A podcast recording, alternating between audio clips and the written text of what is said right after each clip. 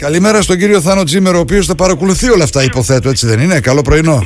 Καλημέρα κύριε Αποστολίδη. Παρακολουθώ όπως όλοι οι πολίτες με φρίκι την πορεία σύψης μιας χώρας προς το απόλυτο μηδέν. Και όταν μιλάω για σύψη αναφέρομαι σε όλα όσα συνδέονται με αυτή την ιστορία γιατί είναι χαρακτηριστική, είναι για ταινία του Hollywood. Να θυμίσω ότι αυτοί οι κακοποιοί οι οποίοι είχαν βρει στέγη και τροφή και προστασία στην φοιτητική αιστεία του ζωγράφου, φανταστείτε να έχετε τα παιδιά σας δίπλα, έτσι, δεν ξέρω αν οι ακροατές σας έτυχε να δουν εξιστορήσεις παιδιών που λέγαν ότι δεν μπορούμε να πάμε για μπάνιο ας πούμε οι φοιτήτριες, πρέπει να πάμε με παρέα γιατί κάποιος μπορεί να μας επιτεθεί. Ναι. Οι φοιτητές που φοβόντουσαν να κοιμηθούν μέσα διότι δεν ξέραν τι θα συμβεί ας πούμε. Καλά, αυτοί οι φοιτητές που πετάχτηκαν έξω μία ωραία πρωία επειδή θέλαν να χρησιμοποιήσουν ε, το κατάλημα τέλος πάντων το δωμάτιο που τους έδωσαν. Λοιπόν, να το πάρουμε από την αρχή. Αυτοί ναι. λοιπόν είχαν συλληφθεί το 11 για ληστείες και βιασμούς. Και μάλιστα αν το ψάξουν λίγο οι ακροατές θα δουν ανατριχιαστικές ιστορίες, δηλαδή μπήκαν σε σπίτι στη Γλυφάδα, μια οικογένεια με δυο παιδιά κοιμόταν μέσα, τους λίστεψαν, υποχρέωσαν τη γυναίκα σε ασυργείς πράξεις κλείνοντας τον άντρα με τα παιδιά στο ένα δωμάτιο, φρικτά πράγματα, ναι, ναι. φρικτά.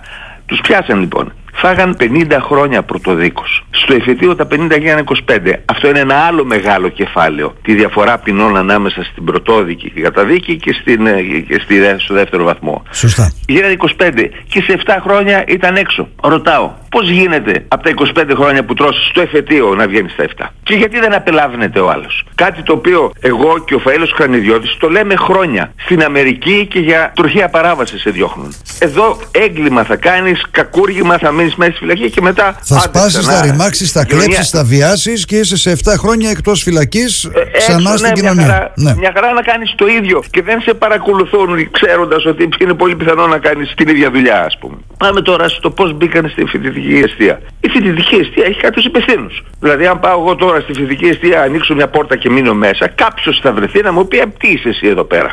Αυτοί τους κάλυπταν. Και μαθαίνουμε ότι τους κάλυπταν με το αζημίωτο βεβαίως βεβαίως. Έχουν κάποιους που εποπτεύουν την ιστορία. Δηλαδή μέχρι να φτάσει η αστυνομία να κάνει αναφορά στο Υπουργείο και να πει ότι δείτε τι γίνεται. Μιλάμε το 18. Το 18 ήταν ο ΣΥΡΙΖΑ και ήταν τότε στο Υπουργείο το δίδυμο Γεροβασίλη Παπακώστα. Αλλά δεν έκανε τίποτα. Μέχρι να φτάσουν όμως αυτό συζητήθηκε γιατί στο διπλανό διαμέρισμα, στο διαμέρισμα, δωματιάκι ας πούμε, είδε ένας φοιτητής ο οποίος έβλεπε τι γινόταν. Αυτοί ανέβαζαν βίντεο και περιέγραφαν την παγκιά τους ας πούμε και πόσο καλά τα κατάφεραν. Ναι. Άρα τους κάλυπταν διοικητικοί. Ποιοι διοικητικοί, αυτοί οι οποίοι έχουν λυσάξει να μην υπάρχει αστυνομία στα πανεπιστήμια. Και για τους οποίους έχουμε κάνει με το Φαέλο Κανιδιώτη μηνυτήρια αναφορά. Να δούμε δηλαδή ποιες είναι οι σχέσεις των διοικητικών με αυτό το κύκλο.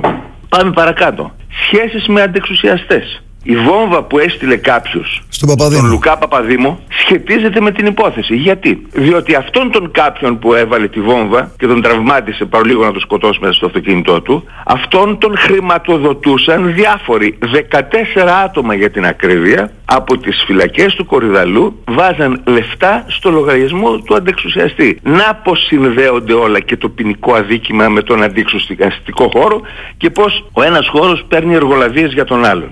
Πάμε λοιπόν στη σύλληψη. Τους πιάσαν αυτούς. Και βγαίνει ο Κατσότας του Κουκουέ και λέει γιατί λέει πέντε πυροβολισμοί εφόσον ο άνθρωπος κρατούσε κατσαβίδι. Άλλο μεγάλο θέμα η αναλογικότητα στην άμυνα. Το έχουμε κουβεντιάσει από την εκπομπή σας αυτό. Ο νόμος λέει ότι η άμυνα πρέπει να είναι αναλογική. Τι θα πει αναλογική; Διότι άλλο πράγμα είναι ένας ποινικός συσημασμένος ο οποίος έχει κάνει ληστείες, φόνους κτλ. Και κρατάει ακόμα και κοπίδια από αυτό που κόβουν τα χαρτιά και άλλο, μια γυναίκα η οποία δεν έχει την ίδια μυϊκή δύναμη. Δηλαδή, τι θα έπρεπε να κάνει αστυνομικός, να πει μισό λεπτό, να πάω να πάρω ένα κατσαβίδι και εγώ να βρω κάπου, ας πούμε, ή να πεταχτώ απέναντι να αγοράσω ένα για να μετρηθούμε στα ισιά. Η οποία σωστά τον πυροβόλησε στα πόδια σημειωτέων, έτσι. Βεβαίως, βεβαίως. Και πολύ καλά έκανε κάποιοι λέγανε ότι θα μπορούσε και πιο ψηλά, αλλά τότε θα γινόταν εδέ. Τον πυροβόλησε στα πόδια λοιπόν για να τον εξουδετερώσει. Εγώ ρωτάω, αυτοί θα απελαθούν; Και πάμε και στο άλλο μεγάλο θέμα, το οποίο είναι ότι αφού συνελήφθησαν και πήγαν στον ανακριτή, δεν δικάστηκαν με τη διαδικασία του αυτόφορου. Γιατί; Γιατί απήχαν οι δικηγόροι. Οι δικηγόροι απέχουν λέγοντας, όχι γενικώς, απέχουν από όλες τις υποθέσεις οι οποίες δικάζονται με το άρθρο 187 του ποινικού κώδικα και το άρθρο 187 έχει την παράγραφο 6 η οποία προσετέθη πρόσφατα. Τι λέει η παράγραφος 6. Αυτό που ο Φαΐλος Κρανιδιώτης και ο Μιλών λέμε επίσης χρόνια. Ότι κάποια εγκλήματα με ιδιαίτερη ηθική απαξία δεν μπορούν να ονομάζονται πλημελήματα. Καταρχήν. Αλλά ας πούμε ότι α, έτσι τα ονομάζει ο ποινικός κώδικας γιατί πλημέλημα καταλαβαίνουμε τι σημαίνει. Είναι όταν κάτι γίνεται από μια πλημελή τέληση καθηκόντων. Πλημελή προσοχή, πλημελή φροντίδα. Δεν είναι πλημέλημα να μπεις μέσα στο σπίτι κάποιου, να του βιάσει τη γυναίκα και να τον ληστέψεις. Αλλά εν πάση περιπτώσει. Λέει λοιπόν ο ποινικός κώδικας ότι σε περιπτώσεις καταδίκης για αξιόπινες πράξεις του άρθρου 187 οι οποίες είναι η παράνομη κατακράτηση, η απειλή, η διατάραξη οικιακής ειρήνης, η φθορά ξένης ιδιοκτησίας ας πούμε αυτά τα αδικήματα όταν αυτά γίνονται από συμμορία, τότε εάν καταδικαστείς δεν πρόκειται να βγεις ελεύθερος ασκώντας έφεση. Ναι, Γιατί αλλά πρέπει να πας, πρέπει να πας κατηγορούμενος όμως για σύσταση συμμορίας. Έτσι, ναι, ή να αποδειχθεί στο δικαστήριο. Ναι, εντάξει. Ναι, κοιτάξτε, όταν πιάνουν τρεις ας πούμε και η δικογραφία έχει μια σειρά από ενέργειες που κάναν αυτοί οι τρεις, ε, είναι προφανές ότι αυτοί έχουν συστήσει συμμορία. Γιατί η συμμορία δεν συστήνεται στη συμβολογράφο, ναι. ούτε λέει ότι εμείς οι τρεις τώρα κάνουν μια συμμορία με σκοπό την τέλεση εγκληματικών πράξεων. Άρα είναι αυταπόδεικτη η συμμορία και προκύπτει από το αποτέλεσμα της εγκληματικής δραστηριότητας. Όταν λοιπόν είναι συμμορία, τότε η ποινή εξελείται. Δηλαδή από το δικαστήριο πάνε στη φυλακή. Κατευθείαν. Και είναι σωστό αυτό το πράγμα. Και είναι σωστό γενικότερα, διότι ξέρετε, πρωτοδίκως κανένας δεν πάει στη φυλακή. Ασκεί έφεση και αφήνεται ελεύθερος. Και μετά εξαφανίζεται ή το κυνηγάν, κάνει άλλες ε, πράξεις κλπ. κλπ. Ο νόμος αυτός λοιπόν λέει το σωστό που θα έπρεπε να ισχύει και για άλλες περιπτώσεις εγκλημάτων. Θα πας στη φυλακή και απέχουν οι δικηγόροι απέχουν οι δικηγόροι, οι άνθρωποι οι οποίοι σπούδασαν νομικά και το πρώτο πράγμα που μάθαν στο πρώτο μάθημα, στο πρώτο έτος της νομικής είναι ότι δεν νομοθετούν οι δικηγόροι, δεν νομοθετούν οι δικαστές, αλλά νομοθετεί η Βουλή. Η Βουλή λοιπόν νομοθέτησε αυτό και είπε ότι έτσι από εδώ και μπροστά απονέμεται η δικαιοσύνη. Και οι δικηγόροι λένε όχι εγώ διαφωνώ. Ναι αλλά προσπαθώ, να καταλάβω, προσπαθώ να καταλάβω που θέλετε να το πάτε. Δηλαδή από ένα σημείο και μετά τι να πούμε δηλαδή, να απαγορευτεί να απέχουν οι δικηγόροι όταν δικάζουν τέτοιου είδους εγκλήματα ας πούμε; Πώς θα γίνει; Αυτό. Έχουν δικαίωμα να απέχουν οι δικηγόροι. Φύγεται ένα άλλο μεγάλο θέμα. Ναι. Να γίνεται η δίκη ερήμην. Δηλαδή δεν πάει ο δικηγόρος, εσένα θα σε δικάσω διότι οι δικηγόροι έχουν συνδέσει έτσι το επάγγελμά τους με την απονομή της δικαιοσύνης ώστε σχεδόν είναι αδύνατο να υπερασπιστείς τον εαυτό σου στο δικαστήριο δεν έχεις δικηγόρο. Στα δε εφετεία απαγορεύεται. Μεγάλο θέμα και αυτό το έχω ξαναθήξει.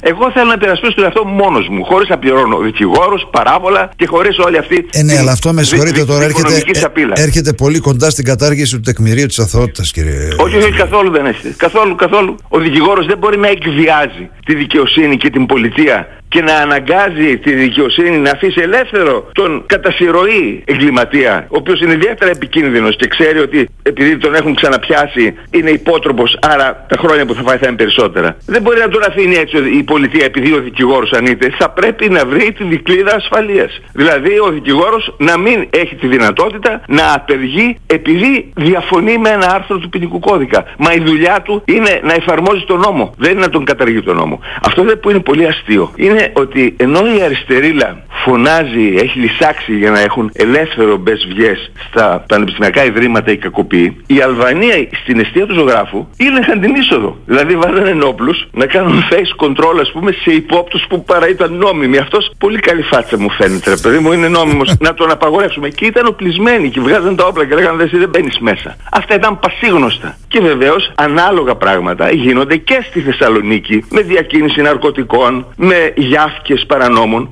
Αυτά έπρεπε η κυβέρνηση από την πρώτη μέρα να τα ξεριζώσει. Ακούμε τώρα τον Υπουργό να λέει μπράβο που έγινε, έστω και τώρα και αποδεικνύεται πόσο χρειάζεται στα πανεπιστήμια η κανονική αστυνομία. Γιατί αυτά δεν θα μπορούσαν να τα κάνουν οι άοπλοι με τη σφυρίχτρα, ας πούμε, των ομάδων, ξέρω εγώ, περιφρούρησης πανεπιστημιακών ιδρυμάτων που έφτιαξαν αυτή τη μαϊμού αστυνομία.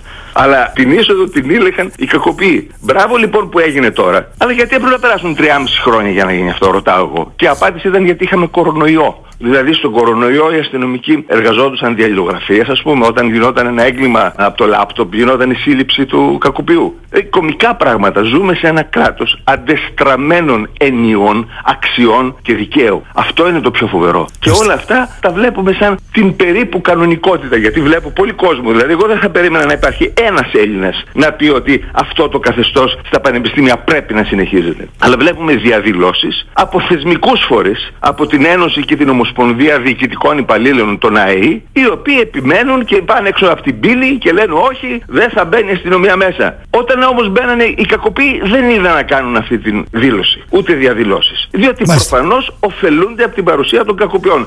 Καλώς. Κάναμε τη μηνυτήρια αναφορά, μένει η δικαιοσύνη να δει αυτές τις άνομες σχέσεις. Καλημέρα κύριε Τσιμέρα, ευχαριστούμε πάρα πολύ. καλά. Καλημέρα.